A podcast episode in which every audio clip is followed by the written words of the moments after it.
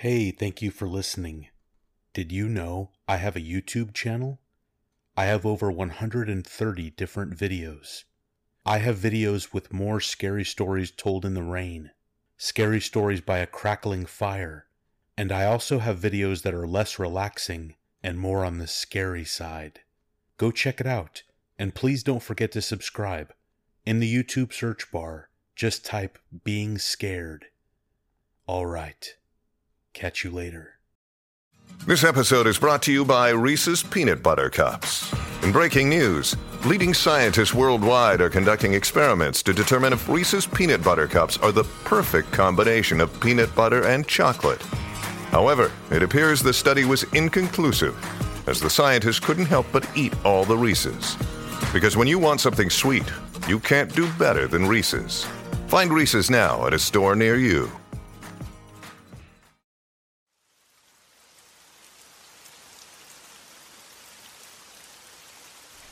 Be prepared, I whispered to myself. Be prepared, I whispered again, and then again, and then another time after that. As I whispered this phrase on repeat, I packed my bag full of all the things I was certain I would need. Even then, though, I was certain that I would forget something. I always have. I always did. Anyway, I digress.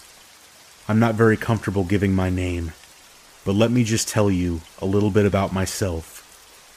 In this present time, I am 21 years old, a senior in college, and I was once a Boy Scout. A very proud and active Boy Scout at that. Starting from the age of five with the Tiger Cubs, I was constantly involved with everything pertaining to the craft, or crafts in this case with the number of merit badges there are. Though I loved every bit of scouting activity almost equivalently, the one I loved above all else was probably its most commonly known one camping.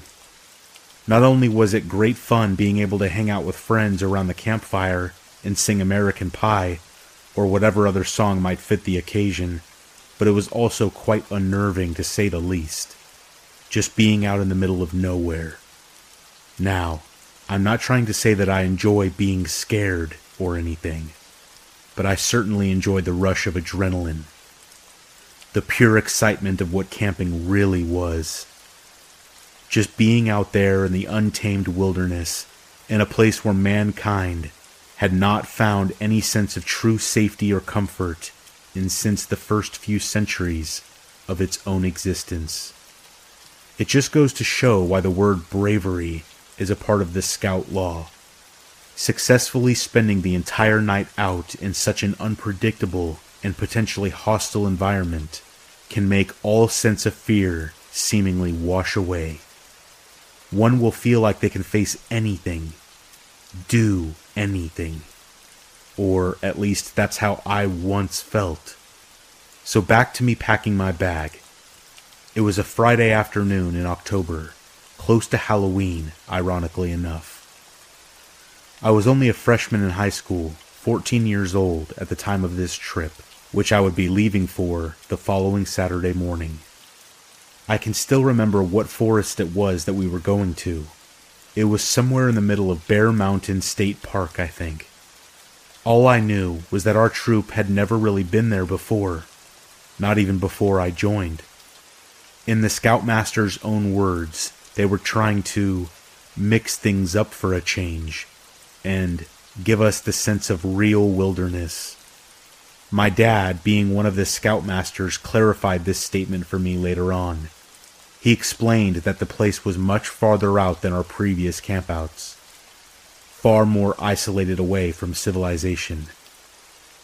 My heart raced from pure excitement as he further explained that we would be hiking in order to get to the location. A good five miles at that. All we'll have to camp is whatever we can carry on our backs, he concluded with a smile. That was about two weeks ago. Now, here we are, packing the car only sparsely, and then hugging my mom goodbye. As we turned the corner to leave our tent, I looked behind my seat and into the trunk at what little supplies we had. The two tents we had were just about the smallest I had ever seen. They could only fit about one person each, lest one be willing to sleep on top of the other.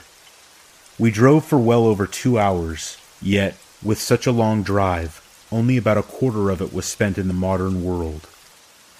In but the first half hour, we had already sped past the last of any building that stood to be more than two stories tall, then left the highway about ten minutes after that. From there, we were consumed in a strange, yet familiar world, one that I had frequented many times before. There were still some buildings to be seen amongst the overgrown fields and towering trees, but spotting one was about as infrequent as spotting another car traveling the opposite direction, or even a deer along the side of the road. Even in the daylight, during the autumn season, better yet, both the living and inanimate objects one could see about the wild terrain were shrouded over by the ever thickening layers of twisted branches and browning leaves. At some points, I would even find my eyes fooling me into believing that the withered stump of a long since fallen tree was actually the shadow of a stranger, a ghost, if you will, just hauntingly staring out from the trees to watch the passers by. The dirt and rock on the road grew constantly rougher upon reaching the last thirty minutes of our journey. The sound of our stock in the back of the van rattled so loudly from the incessant bumping of the vehicle that I'd swear we were carrying a grand load of heavy steel beams ones used to build the frame of a massive skyscraper. My dad snickered. Well, he called over the commotion, it's a good thing we didn't take your mother's car, am I right? I snickered too as I answered back. Yeah, she'd probably have our heads on spikes. We both laughed. Another hour had passed when I turned around and realized that I couldn't see our van anymore. Beyond those few scouts that laundered behind as we hiked, all there was to view was the front line of trees that overshadowed those further back into the scenery. Those other trees were only discernible by the wind's steady movement of their dark outlined branches and the crackling, snapping noises they made on occasion. Then I could see something else moving amongst it. Something. No many things that moved through the foremost tree line. The collection of small black shapes fluttered in multiple directions, some up into the sky, and others between the lower and higher branches. Just barely over the other scouts' conversations could I hear the tweeting go back and forth, one of few sounds of nature that one could also take listen to back in our suburban neighborhood. I looked back forward past the other scouts and the leading scoutmasters that my father chatted with, to see up over the hill as we climbed. There was not much to gander at for a few moments, but then we finally crossed over the last bit of the slope, bringing all that was good into view. It was an unspeakably massive work of natural art. The valley that lay at the base of our current high ground was deep and wide, like the aftermath of a deadly asteroid impacting the earth. But I would be lying if I didn't say it was one of the most incredibly gorgeous things I had ever seen in my life. It was like a physical rainbow, what with the autumnal colors that formed endless lines of red, yellow, and then red again, but then green at the outer edges where the pit finally reached a limit. Such was where the pine trees lay untouched by the seasonal drop in everyday temperature, whilst those that ran down the middle were unable to withstand it. It was still one and a half hour until midday, yet the sun beamed down almost vertically upon the landscape, the assemblage of color gleaming as though it were a diamond or a coating of snow in late January. Off to the left was a mountain, Bear Mountain, I assumed, looking down upon this breathtaking piece. It was as though it were the Creator itself, looking down from the heavens to indulge in the splendorous image it had gathered together. I will never forget that moment. That one moment of pure joy where all seemed right with the world. That moment where all hostile things had seemingly melted away from this truly wild land, ceasing to exist. Just that one perfect moment. It lay on my mind as we sat around the fire together some eight or nine hours later. We now sat somewhere at the valley's center, somewhere between two lines of red and yellow painted trees. We had worked long and hard that day. The hiking was one thing, but the hours of collecting branches and logs were a whole other story. Gathering firewood was, without a doubt, the only activity I truly hated in scouting. The scoutmasters were sticklers when it came to it always insisting that we never had enough. I've mocked them for it too, joking that we might as well just burn the whole forest down. Then again, it was always an impressive fire, especially that particular night. We had to sit at least six feet away from it. It was so hot. The sun was sitting just at the valley's edge, its light creeping over an even more brilliant red than that of the fire when at the same time Scoutmaster Daniels, unimaginably, pulled out his guitar. The fact that he would bring it up this far with all the natural obstacles to get through was just maddening to me. The fun that followed, however, made me easily forget. We sang any song we could think of for a seemingly endless amount of time. One person even requested that we sing the ridiculously annoying campfire song from SpongeBob SquarePants, which Scoutmaster Daniels unfortunately accepted. Then again, having grown up watching the show, I did end up singing along just a bit. It was around the time that the fire and our lanterns became the only source of light left in the wood that we began to tell our annual ghost stories. These were nothing new to me. I had heard all the classic ones, like Bigfoot, The Hook, Bloody Mary, and so forth. There was even this one joke story we would tell, where the serial killer turned out to be a simple window wiper looking to offer his service to someone. I believe it was called The Viper. Yes, The Viper was its title. I had become so accustomed to these stories that I, remarkably, began to doze off a bit. I let out a yawn. The long, overspoken tales of the boogeyman became like white noise, minuscule background noises. The boogeyman did not hinder my slumber. I leaned my head back in my little pop up chair and gazed into the air above me. In the shadows, the branches almost resembled tangled and twisting spider webs that stretched across the small fissure in the forest's canopy. Through it, though, I could make out the night sky. The stars were seemingly of endless numbers and scope. No speck of cloud to be spotted anywhere in between them. The crystal clear nature of it made me think for a minute, then finally declare that I would sleep without my tense rainfly that night. When I finally did turn in, the fun was still at its height around the fire pit. It almost seemed to have grown higher since I had left. The light from the flames gleamed brighter than ever before and cast the blackened outlines of moving persons all along the tent walls. The shadows mingled with those of the swaying trees that rustled and crackled in a way so similar to that of the burning wood. This level of commotion, miraculously, did not hold me from falling unconscious. My eyelids began to flutter ever so slightly until the darkness eventually took me.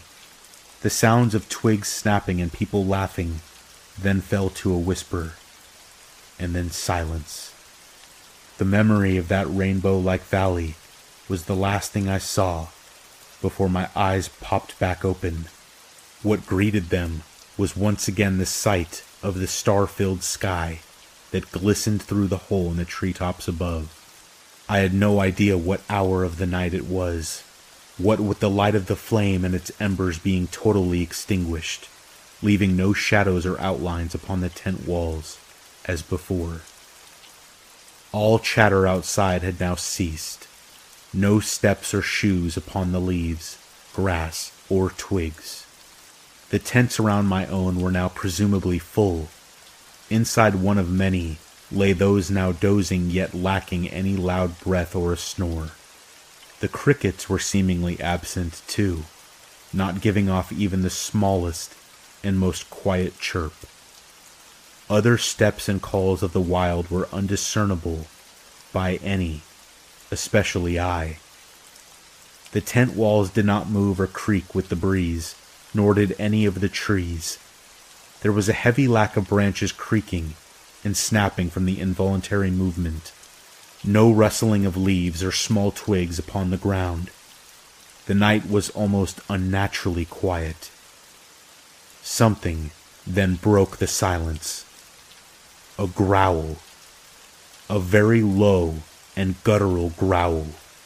I felt a pain in my stomach as it wrenched the air once more. I could feel my mouth then begin to fill up slightly more with saliva. I sighed out of pure annoyance. I always ended up eating very little on these trips. Now it was costing me some well deserved slumber. I sighed once again. The only bit of grub within reach was a large bag tied up in a tree, some twenty yards away from where I lay. The scoutmasters had done that to ensure that no larger animals could get to it. So I decided, what the hell, and sat up while fumbling through my left pocket. It was empty. My heart skipped a beat as I then went for my backpack. I unzipped every pouch, looked through every other cup holder and fold that might contain something. Anything. Damn it, I whispered. My flashlight was nowhere to be found. I was more annoyed than ever before. I just knew I would forget something. I always did. Had the firelight not lent me some illumination as I was preparing for bed, maybe I would have realized my mistake sooner. Well, either way, I was getting to that food bag. It didn't matter what darkness might hinder me. I would never fall asleep on an empty stomach. I again looked up through the roof of the tent. Through the tangled web of branches above me lay the multitudes of stars as always, but off to the right, half hidden by the much thicker layers of brush, a pale yet brilliant glow was shining down. The lunar phase was unclear due to it being partly cut off. Aside from the stars, it seemed to be my only bit of light. I unzipped the front of the tent, slowly and stealthily, as to not disturb any of the other tents. I crept out, and the darkness was, at first, an almost endless and impenetrable black. My eyes then began to adjust to the shadows. What unveiled was the outlines of trees and some other tents that lay close to my own. I threw on my boots and began to make the slow walk through the scantly illuminated land about me. I looked up into the trees, and admittedly felt a chill run through me. In fairy tales, you'd probably find the setting of a haunted wood with blackened and barren trees, a place where only goblins, werewolves, and witches can find a place to call home. In that moment, staring into those sparsely detailed outlines of the forest, it almost gave the feeling of being in that sort of environment. I even half expected to hear a howl somewhere off in the distance. Luckily, I did not, but I did hear my stomach groan again. Another slight pain filled my stomach. I began to watch the forest floor to ensure that I didn't trip on any loose rocks or tree roots as I walked. Thankfully, there weren't many to be mindful of. What I did see, though, was the specks of moonlight that dotted the ground. Their dim glow seemed to flicker in and out with the slight movements of branches. What little movement there was with the lack of wind. The forest was still as silent as ever. It was so quiet that I could even hear my own small breaths creeping over my lips, my stomach growling again. Another slight pain filled my stomach. Then, after a few more steps, I came to the foot of one particularly large object. I looked up and felt my heart almost jump from relief. There was the rope, tied strong around the middle of the trunk. Some twenty odd feet above me was the sack of food. Now it was a matter of taking it down. As I reached for the rope, my stomach growled again. I felt no significant pain in my stomach. Another growl. No pain. Yet, another growl. No pain. My heart jumped again, this time much harder. The growl rang out again, this time much louder. It was coming from off to my left. I shot my head in that direction and my eyes fell on nothing but shadow. The shrouded figure of trees and some bushes was all there was to make out in between the shapeless open void that lay ahead. I stared into the darkness for about a minute and saw nothing. Just as I was about to turn back to the tree, though, I took notice to one area of the scene an object that appeared to be somewhat darker than the rest it almost seemed to be growing the more I looked at it, and after some time I began to pick up on a collection of new noises. The sounds of dirt, twigs, and leaves reacting to some kind of pressure. It grew louder and louder and louder. Something was coming. What it was, I did not know. But that was all the more reason to get back to my tent. Scouting had taught me enough about the nocturnal beasts that stalked this environment. For all I knew, it could be a bear, or even a mountain lion. I took my hands back from the rope, not loosening the knot, and slowly began to make my escape. As I crept away, I kept my eyes focused on the splotches of scant moonlight, as to ensure that I did not step on any loose objects that could potentially create a loud enough sound. I didn't hear anything else for a while. The journey back to the tent seemed to take longer than it did to find the tree. After what felt like two minutes, I passed by the first darkened shape of a tent. When I reached the presumed center of this site, the sounds of that thing's movement kicked up again. It seemed to be quieter now. I walked closer and closer to my tent and all the while the sounds got quieter and quieter. Realizing this, I spared a moment to think. I was considering maybe just going to one of the leaders' tents, or even my dad's tent.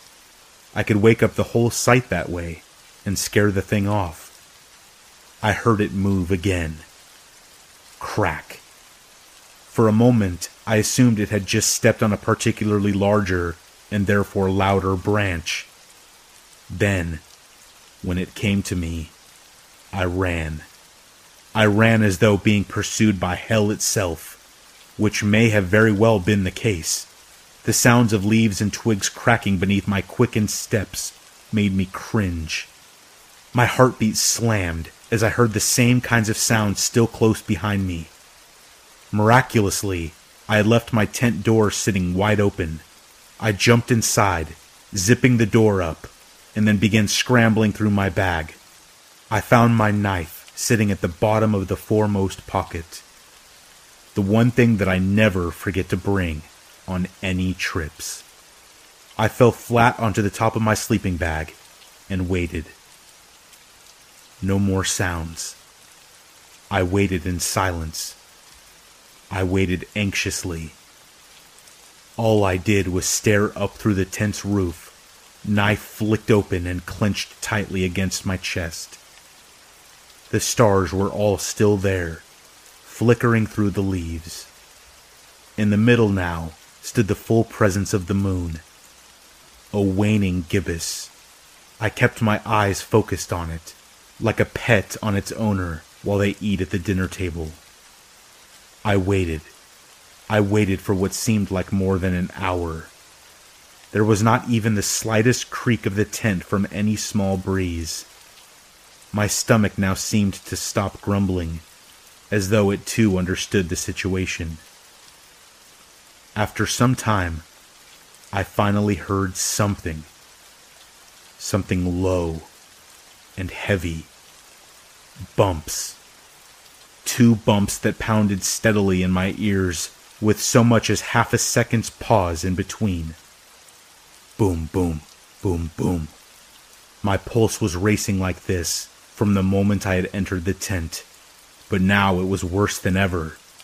Boom, boom, boom, boom, boom, boom, boom, boom. The night remained deathly inaudible. I continued to stare at the moon. Boom, boom, boom, boom, boom, boom.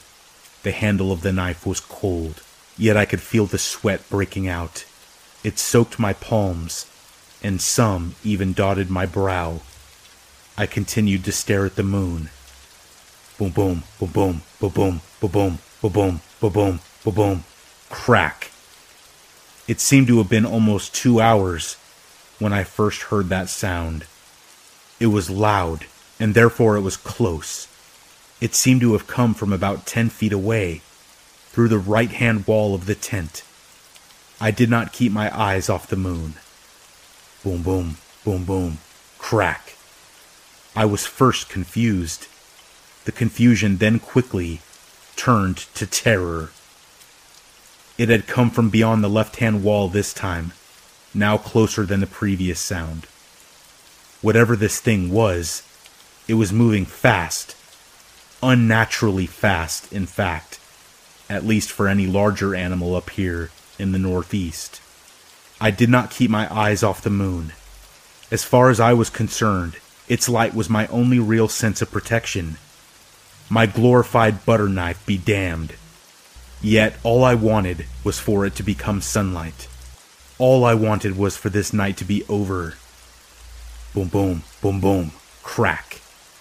It came through the front door that time. The door didn't move or rip. Boom, boom, boom, boom, crack. Again, it came through the front door. Silence. Then, after about a minute, the growling started back up. It was easier to hear now, being that the beast was so close, and it was truly one of the most, if not the most, strange and horrifying sound I had ever heard. What it sounded like, at least to me, was a human gargling water, yet deep in pitch, and blended in with it was something of a low pitched humming noise. I continued to gaze intently at the half formed orb in the sky. My whole body tensed up. I gripped the handle of the dagger even tighter, though it almost slipped from my hands due to the profuse amount of sweat. I had to cover my mouth with my hand, what with how heavy I was now breathing. I felt my veins run cold as I heard another branch crack to my left, but I did not take my eyes off the moon. Another growl rang through the night. It sounded angry. It was as though it were an animal standing its ground, asserting its dominance. My heart skipped a beat upon realizing this. I began to tremble, as though shivering from a chill in the air. I again almost dropped the knife when I heard the right hand wall itself almost seem to growl at me.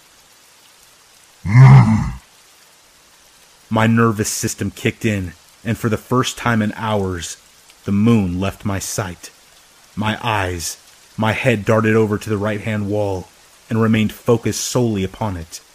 For about two minutes or more I stared at it, almost in a trance as I waited for the next crack or growl to resonate from somewhere, anywhere. Silence. For an uncomfortable amount of time, there was nothing but silence. My heartbeat, once again, was all that I could hear. It did not cease its incessant pounding. Boom, boom, boom, boom. There was no crack of a branch. Boom, boom, boom, boom. No growl rang through the night. Boom, boom, boom, boom. I turned my head back to the roof and resumed staring into the pale, rounded light. I was so tired now. My eyelids began to fall. The moon was going dark. No, not now. I couldn't fall asleep now. It was still out there. It had to be. I opened my eyes again. Everything still seemed dark. I took a deep breath and shook my head violently, fighting back the urge to fall unconscious. For a moment, I was somewhat calm. Enough so that it seemed my heartbeat was beginning to slow. Boom, boom, boom, boom. I resumed being as I was before, staring into the darkness above. Darkness. My heartbeat quickened up again, almost faster than ever. Boom, boom, boom, boom, boom, boom. The moon was gone. The waning gibbous. My only real sense of protection. My nightlight. Gone. The knife finally fell from my hand as I again began to tremble. It rolled down my stomach and, upon hitting the tent floor, made a metallic thud against a rock somewhere beneath the canvas surface. In almost the same moment this happened, the dark itself seemed to move. As it did, a glow began to quickly form around it. A glow so familiar that it could only be one thing moonlight. The creature, the beast, whatever it was, was standing over the tent, staring down at me on my sleeping bag. The light of the moon and the stars outlined its ungodly figure. A humanoid creature, it appeared to be, yet its head was almost too perfectly curved. It was almost like a sculpted head, one with no ears or even any hair. Its skin seemed to be a bit rough in texture, but the color of it was undiscernible. The most disturbing part of it all, though, was the shape of its body. While its head was somewhat skinny, its body was bloated and completely malformed. Its right arm was so much bigger and distorted than its left arm, as though it had been injected with some kind of super steroid. Beyond this, the facial features were completely unseen, all there to behold being its gargantuan shadow. Then, very slowly, it raised up its much skinnier arm and began running its hand down the netting of the tent. Doing so revealed its horribly twisted hand, its disturbingly long fingers making something of a scratching sound as they slowly cut through the thin, thread like netting. I wept. I wept hard. The tears streamed down in droves. I began to hyperventilate. It grew worse and worse as the netting fell more and more in two from the creature's claws. I was no longer a scout, no longer a man of courage who had spent the past twelve or more hours on the camping trip of a lifetime, no longer one who could see the civility in an unpredictable, hostile environment. Now, I was nothing more than a child a child that lay weak and cowardly in his darkened bedroom, shrinking away from the boogeyman that lurked in the shadows, lurked inside nothing more than old tales that ran through their head. Only now, the old tales were real. The boogeyman was real. There was no method of escape to be found here. I was trapped. Trapped in what was inevitably my final resting place. My tent, I now must say, is comparable to that of a coffin. Above me stood my undertaker. Already dead. I was already dead, and yet I found myself grabbing for the knife. I held the cold blade up to the beast and shut my eyes tightly. Even in the darkness, I could still sense its movement. Its gargantuan figure was reaching down to me. Hey! The call came from what seemed to be the back wall. Following it was the sound of movement. What sounded like two or three things rushing in my direction. The creature snarled in response, but that snarl then quickly morphed into a shrill wail, one that echoed for what seemed like miles into the night. For a moment, I half opened my eyes as it screamed, seemingly in pain. In the blurriness of the scene, I saw very little. I did not see an attacker or even hear some sort of struggle between two entities. Rather, I saw the creature, the boogeyman, in full display, shining in a beam of light for but the briefest of seconds. Hey! Go! Get out of here! In those few moments before it had taken off, I could remember only two things about it the pink of its skin and the pale white of its eyes. The wailing echoed farther and farther away into the distance as I once again made eye contact with the moon.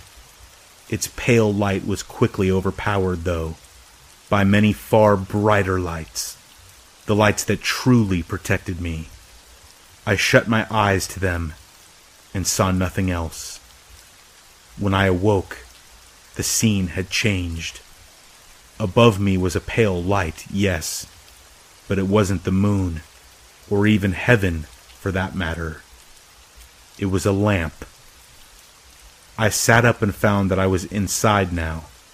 The walls were painted white, and I saw, hanging on one of them, a picture of a pink skinned humanoid, a diagram of human muscles. I was laying in a bed at the hospital. The nurse, sitting at my bedside, looked up at me and spoke. Oh, good. You're finally awake. Wait here for a moment. I'll get the doctor. The doctor came in some two minutes later. My parents followed swiftly. He explained what had happened. Everything's all right, okay? Nothing serious happened. You simply were in shock. Shock? I said, slightly confused. Yes, shock he answered. You're truly a lucky kid, though. What, almost getting killed by that thing?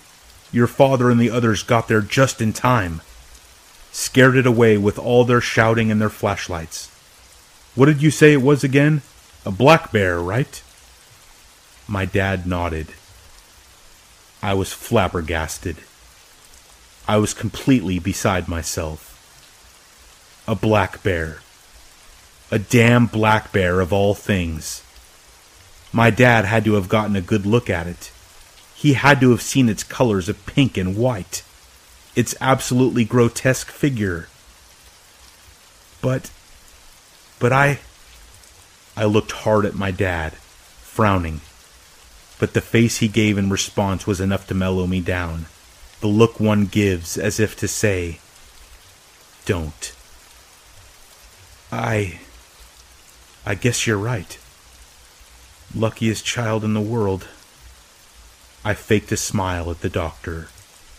He smiled back as he told my parents to follow him out of the room. As they left, my dad looked back at me, smiling slightly, and nodded. I nodded back. He is right, you know. There are very few who would believe it. I'm sure that even you, listening to this, have your doubts. Now, if you were to ask me what it was that I encountered in the woods that night, I still don't have an answer. I'm still madly searching for one to this day. Hell, I've even considered going back to that trail with a loaded firearm this time around. But even then, I don't think I would find anything. That's probably how it will remain. I mean, no one's ever captured Bigfoot, right? No cop has ever arrested and booked a hooligan for butchering a young couple with his hooked appendage. No real records out there of somebody having been slaughtered by a woman in their mirror. No parent has ever claimed, with dignity, to have seen the boogeyman hiding beneath their child's bed. Thus, my story is nothing more than a simple campfire tale. It is just as much a joke as the story of the viper. With that said, I ask of you these simple requests. If you too are a Boy Scout, or even just a simple lover of nature, think twice about what shadows are cast among the trees. Think long and hard about those stories that you hear around the campfire. Most important, above all, though, if you plan to spend the night amongst those blackened, twisted shapes, having nothing but the moonlight to stand at your side, remember these two simple words Be prepared.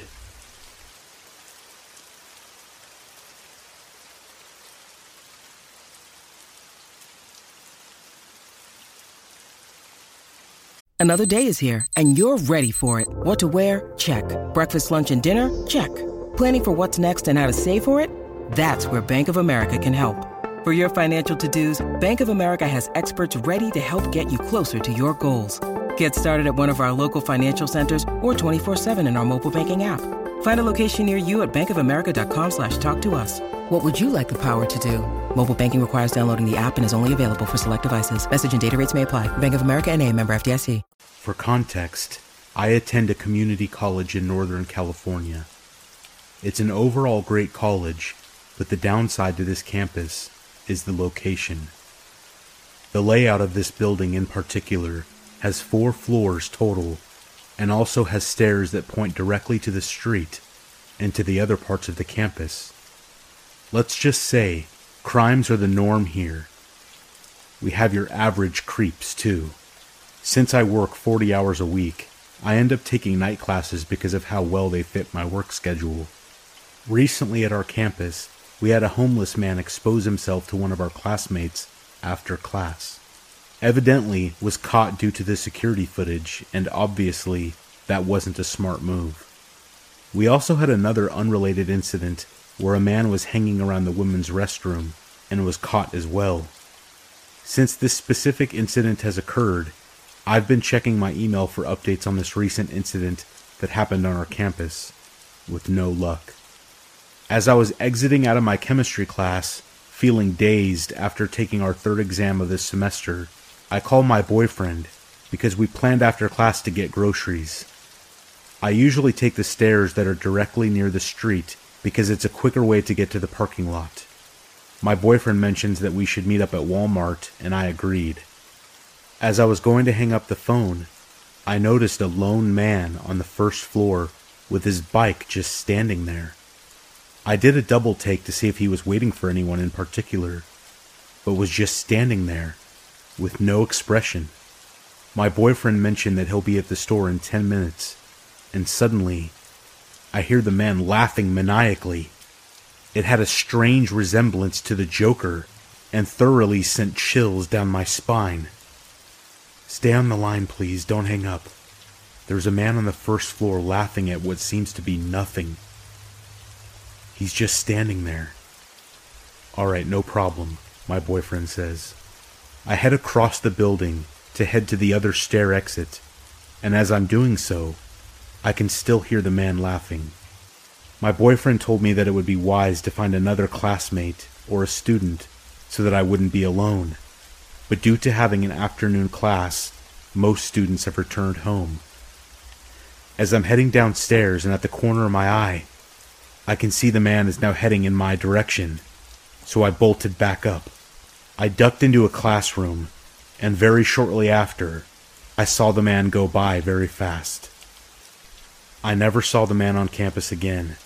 I have no idea if he was insane or just trying to scare me, but I can still hear the man's mortifying laugh.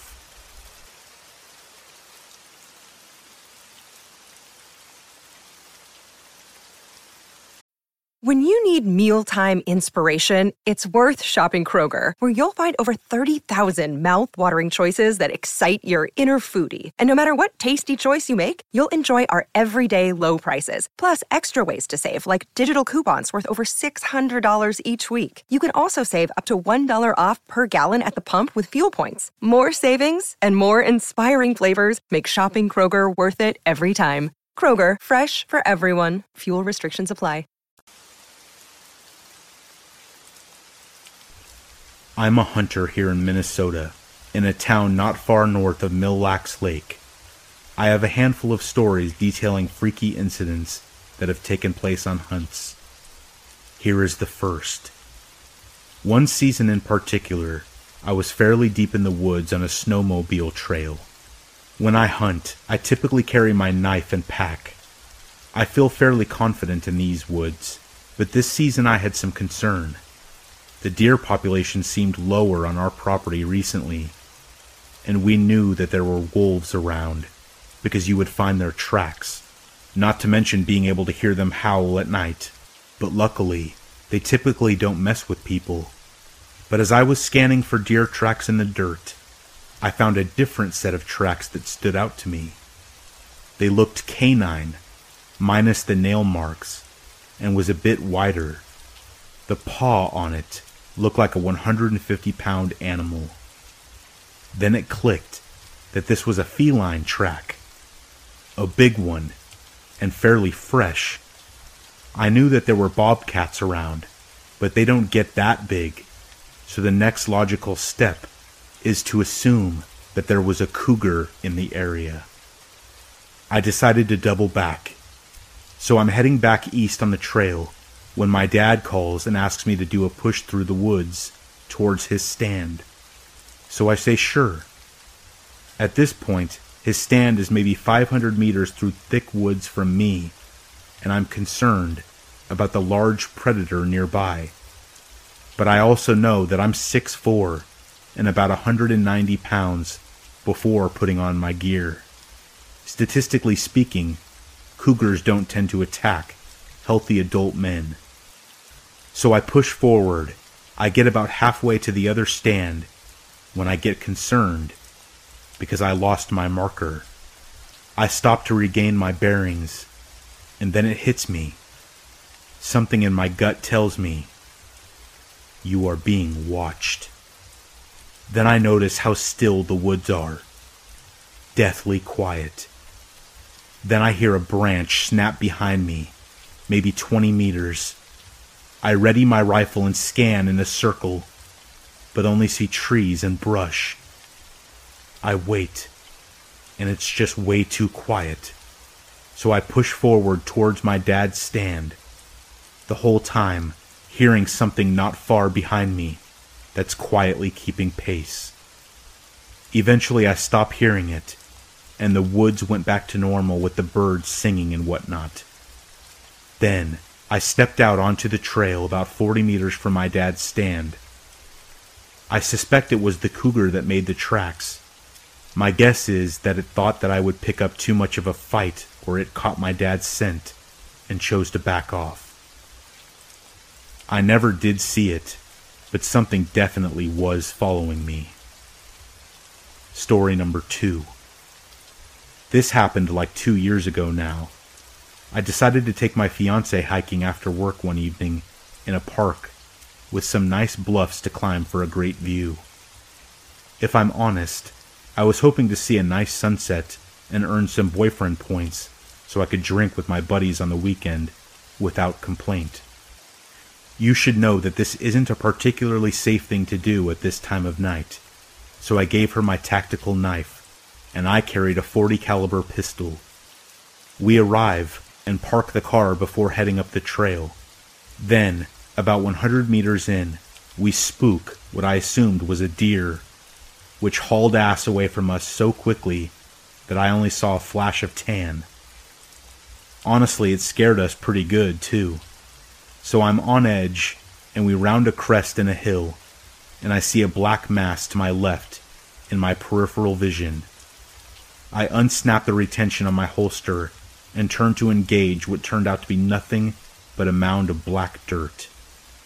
So I calm down and we continue on with our nice little evening hike, with birds chirping, bugs making noise, regular forest stuff. Now for the creepy part.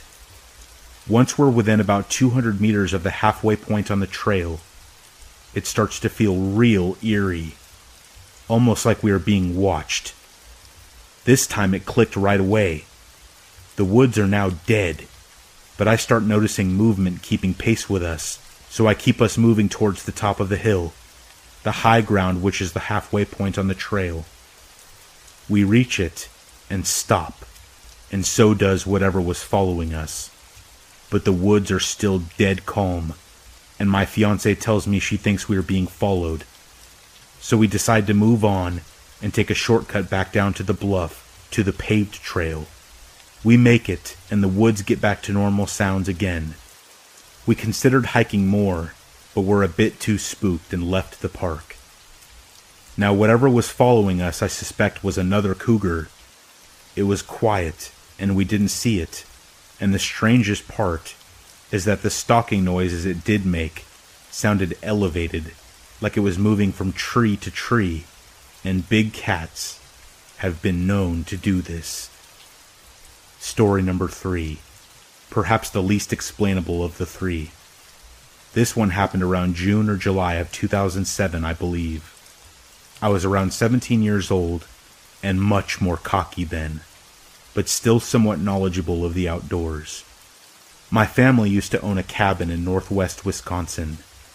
I basically grew up there in the summer and knew the woods well. But at night, it was wise to stay in the cabin or at least by the bonfire by the beach, because of the bears, wolves, and cougars. One of the creepiest things was if you were having a bonfire, the tree line was visible from the fire pit and beach, and at night you always felt like you were being watched from that tree line. But during the day, the woods always seemed normal, not creepy. That is, until this incident. This happened in broad daylight, sometime around noon. Me and my cousin were having an airsoft battle. I was in full woodland camo. He was not. I retreated onto the ATV trail into the woods for a tactical advantage, and our battle took us about 200 meters up the trail. We had enough at this point and were standing at the edge of a clearing on the trail, talking, and he was maybe 10 feet away from me when I decided to mess with him. I shushed him and said, We're being watched. He froze, and then I realized the woods were dead quiet, and I got spooked and started scanning the tree line and the other edge of the clearing from left to right when I saw it. Its teeth gave it away. It was panting and staring at my cousin. I don't expect you to believe me, but what I saw was a wolf as big as a black bear, at least 300 pounds. But it wasn't normal.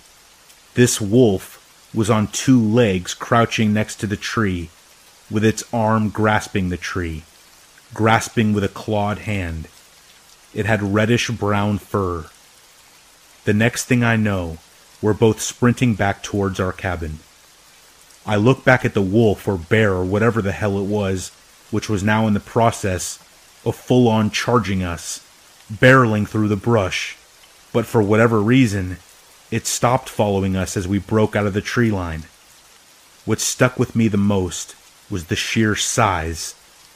The wolf thing had to be nearly seven feet tall when upright, and that where it should have had front paws, it appeared to have large clawed hands.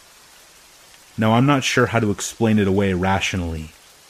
I have heard wolves will occasionally kind of walk upright, but as far as I know, they can't sprint on two legs, nor do wolves get that big, and black bears more waddle on their hind legs. I still have no idea to this day exactly what that thing was.